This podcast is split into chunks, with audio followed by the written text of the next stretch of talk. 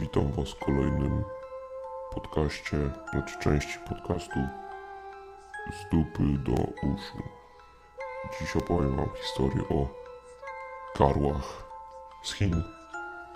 A więc wszystko zaczęło się w małej miejscowości Chengepeng w Wietnamie. Wiadomo, że w krajach azjatyckich to małe ludzie są, ale i tak karły ich jeszcze nie przerastają. Szedłem sobie uliczką raz pewnego dnia, aby nabyć parę ślimaków i kilo psów na obiad, kiedy nagle usłyszałem świst i powiew na moich jajkach, jakby północny zawiał. O północnym dowiecie się w innej, w innej paście. Kurwa, powiało grozą. Całe szczęście na targu było pełno ludzi, więc się aż tak nie przeraziłem. Idę dalej.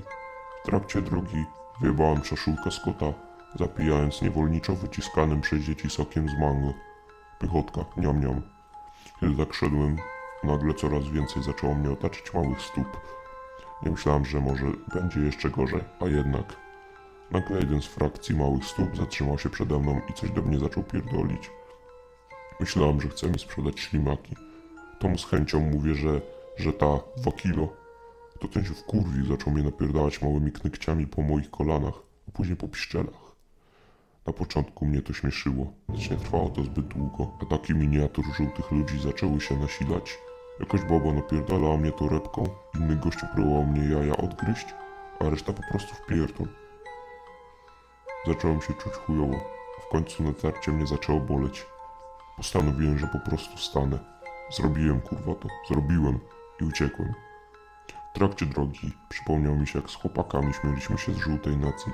Kiedyś usłyszał to taki jeden, nazwaliśmy go Chongli. Zaczął coś do nas mówić łamanym polskim. Po prostu poszliśmy. Gdy odchodziliśmy, usłyszeliśmy tylko, że biały ludzie, żółta mała stopa w kakę.